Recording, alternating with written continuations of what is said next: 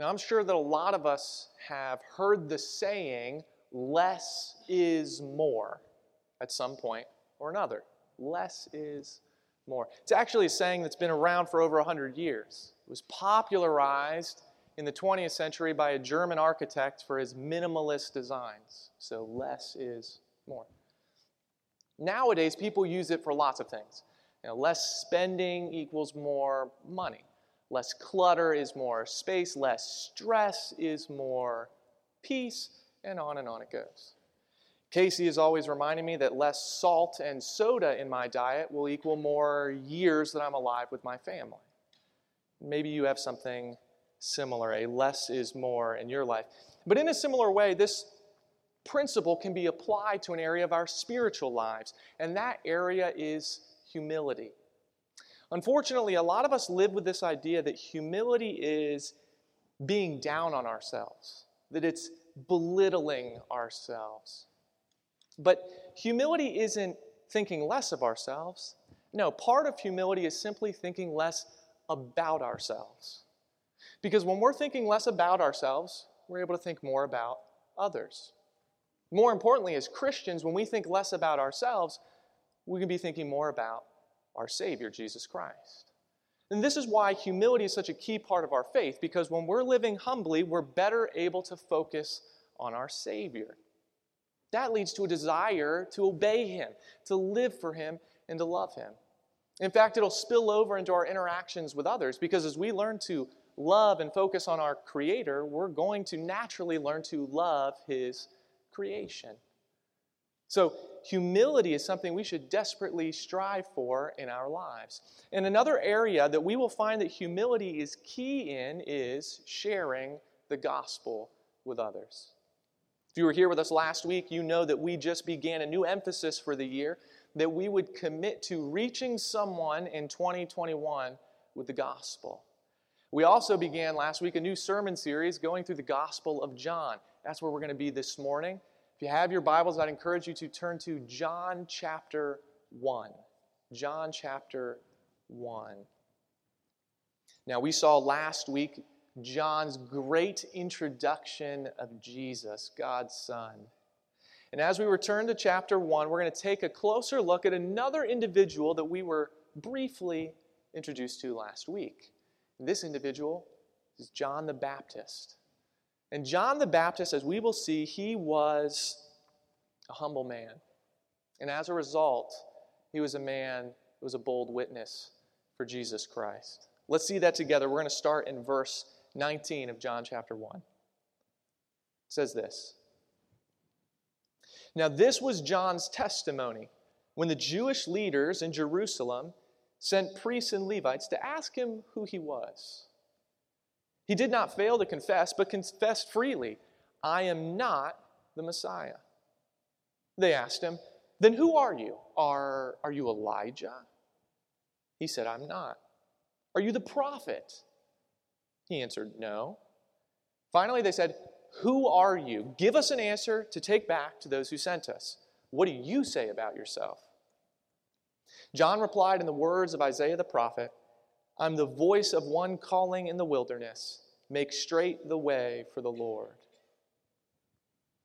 All right, we're going to pause here. Keep your place. We're going to come right back in a few minutes. As we enter John the Baptist's story, we find that the Jewish leaders, they sent this delegation to investigate him and his ministry. And there's a reason for this. You see, John the Baptist wasn't some nobody out there preaching to empty pews. No, people were flocking to see him and hear his message. John was a wilderness preacher. He wore clothes made of camel's hair, he wore a leather belt, he ate locusts and honey. And he preached a message that people needed to repent of their sin and be baptized in preparation for the coming of the Messiah. Now, this got the attention of a lot of people because it had been over 400 years since the Israelites had received a prophecy or a word from God.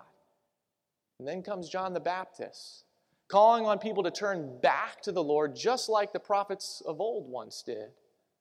John told the people to stop living in sin and get right with God. See, the point is that John the Baptist was someone that, when you heard him, you couldn't help but listen. Because he spoke with conviction, he spoke truth, and people wanted to hear it. Eventually, even the religious leaders couldn't ignore John anymore because the people were enamored with him. Many people were coming to be baptized and to repent of their sins. And so the religious leaders decided they needed to check this guy out. And we find that John, he, he knew the question was on everybody's mind. He knew what the leaders were wondering. He knew what the people were wondering. He was concerned with the Messiah because that's who everybody was eagerly waiting for all these years. And so John is quick to make it clear that he's not the Messiah. So they follow up by asking if he's Elijah. And that's because of the prophecies of Malachi hundreds of years earlier that Elijah would precede the coming Messiah. Now, John's ministry was of the spirit and power of Elijah, but he wasn't Elijah, he was John. So he said, No. And then they ask if he's the prophet that Moses spoke about in Deuteronomy chapter 18. Again, John says that's not him. So finally, they just throw their hands up and they say, Just tell us who you are. You know, give us something to bring back to the people who sent us. That's when John quotes the words of Isaiah chapter 40. He is a voice crying out in the wilderness. Now, I want us to really, really grasp what we just read, what just happened, though, in this short scene. John the Baptist is drawing large crowds of people. In fact, so much so that he has the attention of the religious leaders who are dying to figure out who he is. In fact, they're curious if he's the Messiah. And if not, if he's Elijah sent back to earth. If not Elijah, then maybe he's that prophet foretold by Moses. And I want us to think about that for a minute. How great must John the Baptist have been that these are the things people wondered about him? This is how John was being viewed by many of the people. Let's be honest. That's the type of stuff that can go to your head. And John was honest. He said that no, he said, I'm none of those things. I started thinking about John's story and how John could easily have boasted about being the first prophet that Israel had received in hundreds of years. He could have bragged about his story, about his miraculous birth how his parents were too old to conceive and God intervened miraculously and powerfully. But John didn't say any of that. In fact, when they asked him to define who he was, he just told them about the mission that God laid on his life. That according to the prophecy of Isaiah, he was that voice calling out, trying to get them ready for the Messiah. And this interaction wasn't over. Let's look at verse 24. Now, the Pharisees who had been sent questioned him Why then do you baptize if you're not the Messiah, nor Elijah, nor the prophet? I baptize with water, John replied, but among you stands one you do not know. He's the one who comes after me, the straps of whose sandals I'm not worthy to untie.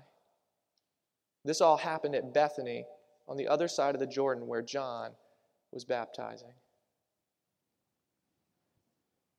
So John gets back to his main message, which is that someone else is coming. They thought John was great? No, no, no. No, someone truly great was about to come on the scene here. In fact, John said that he wasn't even worthy to untie the sandal straps of this individual. And maybe that sounds silly to us because how many of us ever go untying someone else's shoestrings? But untying sandal straps for someone was something that happened in John's day. But you see, it was something that slaves did. In fact, it was the menial task delegated to the lowest of slaves. So here's John the Baptist, this captivating, crowd drawing, conviction sharing, free man, saying that not only is he just a voice, but that he is unworthy to do the lowest of tasks for this one who is coming. Church, that's humility. I want us to understand something. John isn't beating himself up when he said this. He's not saying, Well, I'm the worst. and then putting his shoulders down, secretly hoping someone will come and console him and lift him up. That's false humility. That's not what John was doing. Part of being humble is having a proper view of oneself. And John was simply recognizing who he is in light of Jesus Christ. Compared to the Savior, he's a lowly servant. John preferred it that way. In fact, it reminds me of what the Apostle Paul would write years later when Paul wrote to the Corinthian church, he told them that he considered himself the least of all the apostles. And when he wrote to the Ephesians, he said he considered himself the least of all the saints. He told Timothy he considered himself the worst of all sinners. When the Apostle Paul said that, he wasn't projecting false humility. He was just honestly and gratefully recognizing how unworthy he was of the grace of God. There's a story about St. Francis, the early church, and St. Francis, somebody came up to him and asked him how he was able to accomplish so much in his life and in his ministry. He said this He said, This might be why.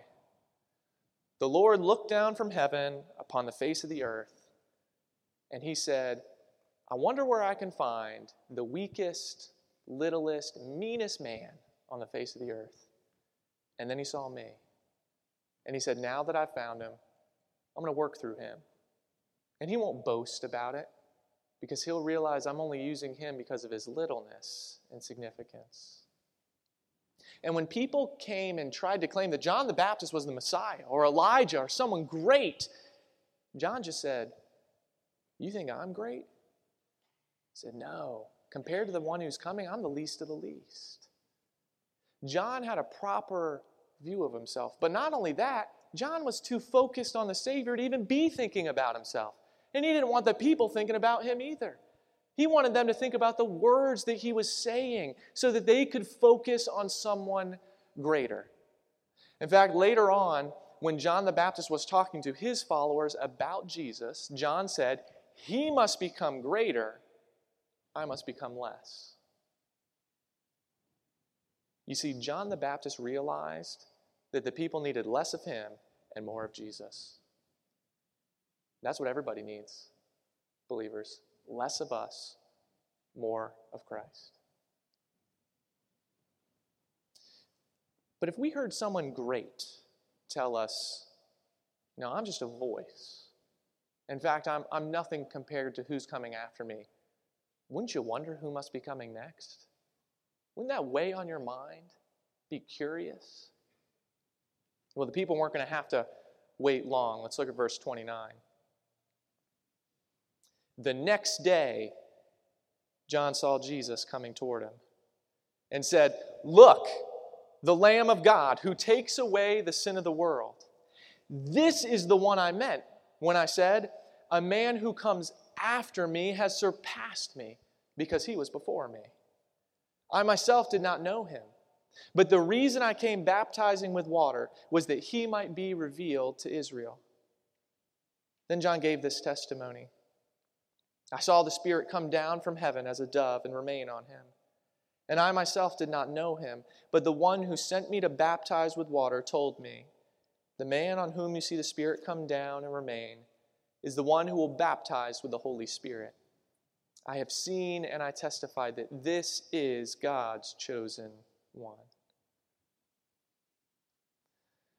If the first thing that we see about John is that he was humble, the next thing that we see is that he was bold. Let me explain how bold John the Baptist was. I mentioned earlier that John preached a message of repentance, baptism. And the other gospel accounts give us a glimpse into some of his preaching. They tell us that John called the religious leaders, the Pharisees, the Sadducees, he called the crowds a brood of vipers who needed to bear fruit in keeping with repentance. He told Roman soldiers and tax collectors to do what was right.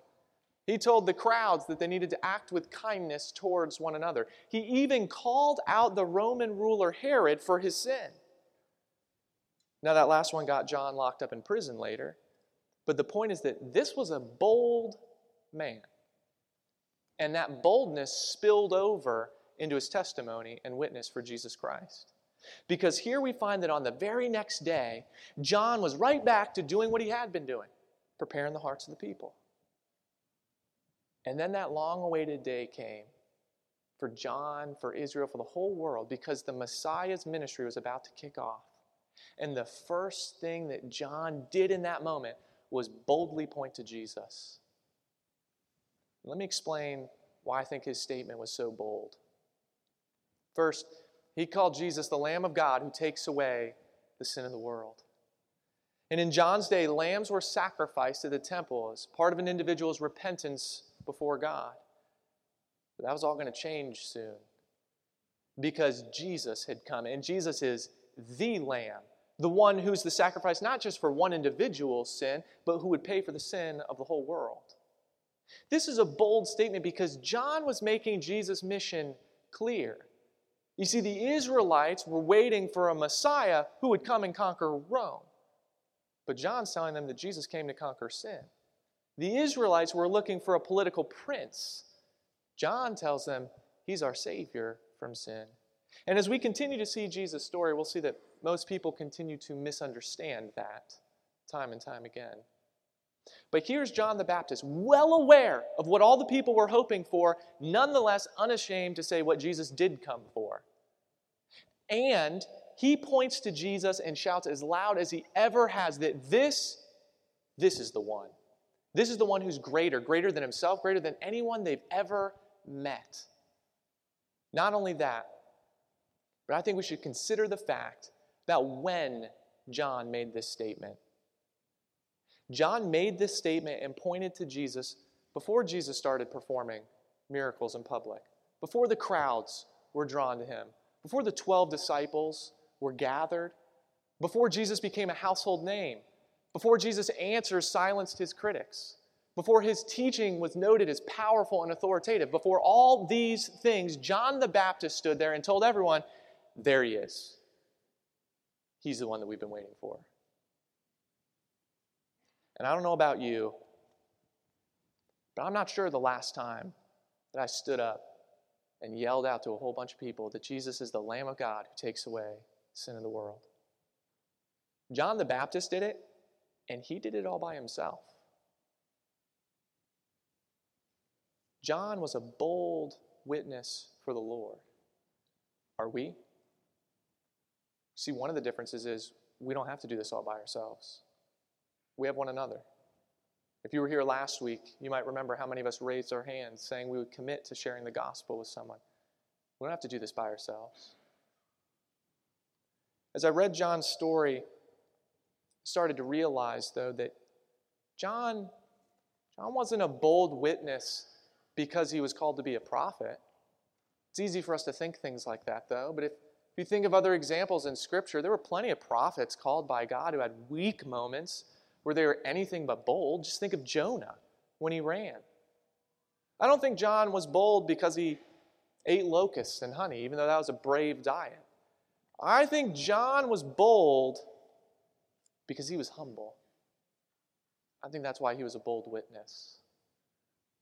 You see, for many of us, the reason that we struggle to point people to Jesus is because we let our pride get in the way. We're too focused on our reputation, on what other people might think, on the potential consequences in our lives, so we normally choose to stay silent. An evangelist shared the top six reasons, top six fears that Christians have when it comes to sharing their faith. Here are three of them that I think many of us can probably identify with. One is, I'm afraid of what my friends will think. Another one is, I'm afraid of being rejected. And then a third one is, I'm afraid of losing my friends or relatives. Maybe some of us have felt those fears before, but the problem is those fears spring forth from a place of pride. Because you see, it's pride that cares more about the opinions of people than the approval of God. It's pride that cares more about losing an earthly relationship, even though that person might lose their soul. It's pride that says, My fear is greater than my God. Pride focuses on self, humility allows us to focus on Christ. Believers, sometimes, sometimes less is more. And when we think less about ourselves, we'll start thinking more about Jesus and those that he came to save. And when that's true, we'll be more concerned with obeying God than we are with pleasing people.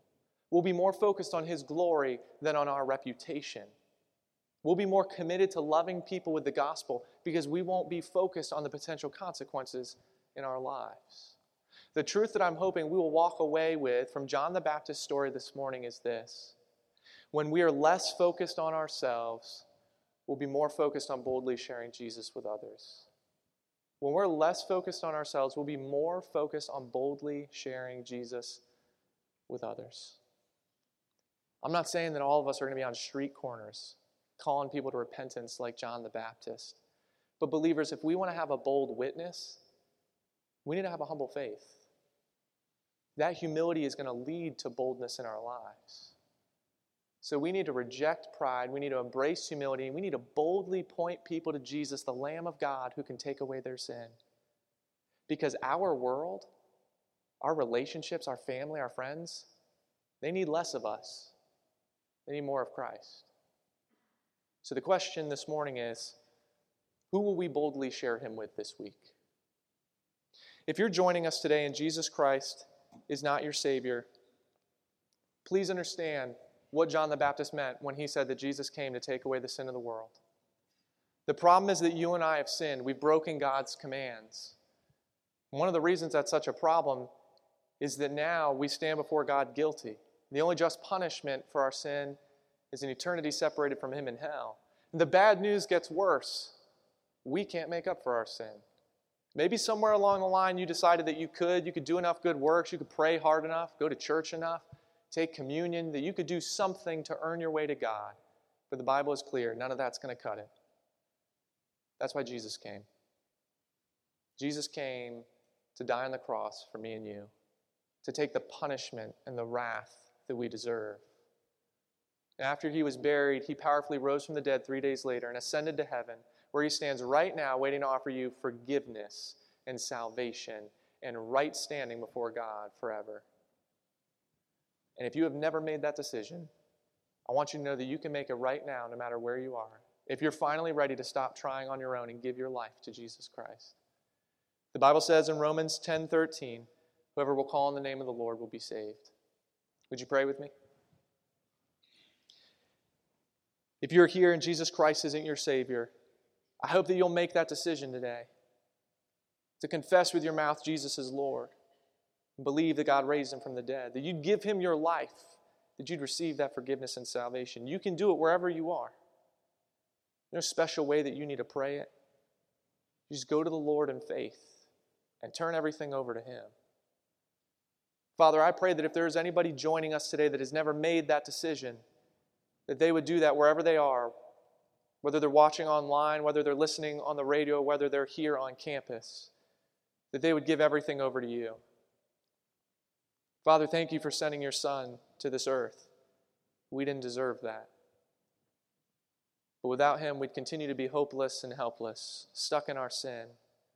Thank you for loving us so much. For those of us who have received him as our Savior, help us to learn from John the Baptist's story that we would choose to live lives of humility, not so focused on ourselves, instead focused on you, so that we could be bold about pointing people to Jesus Christ.